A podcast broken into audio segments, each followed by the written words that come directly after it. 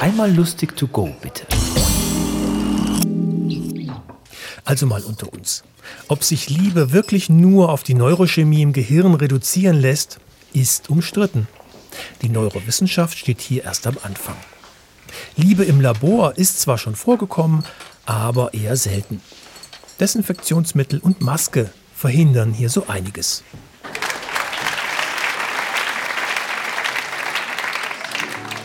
Der Marco steht auf Sandra und Sandra auf den Fritz. Und der Fritz ist insgeheim auf den Olaf Spitz. Der Olaf ist seit Jahren in Isabel vernarrt. Während Isabel die ganze Zeit beim Wald die ein scharrt. Der Wald, die liebt halt immer noch Marisa, seine Frau.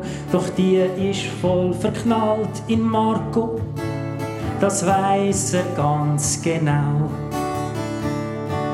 So sind alle ganz verzweifelt, nur ich han schaurig Freude, weil in unserem kleinen Dorf bin ich der einzige Therapeut.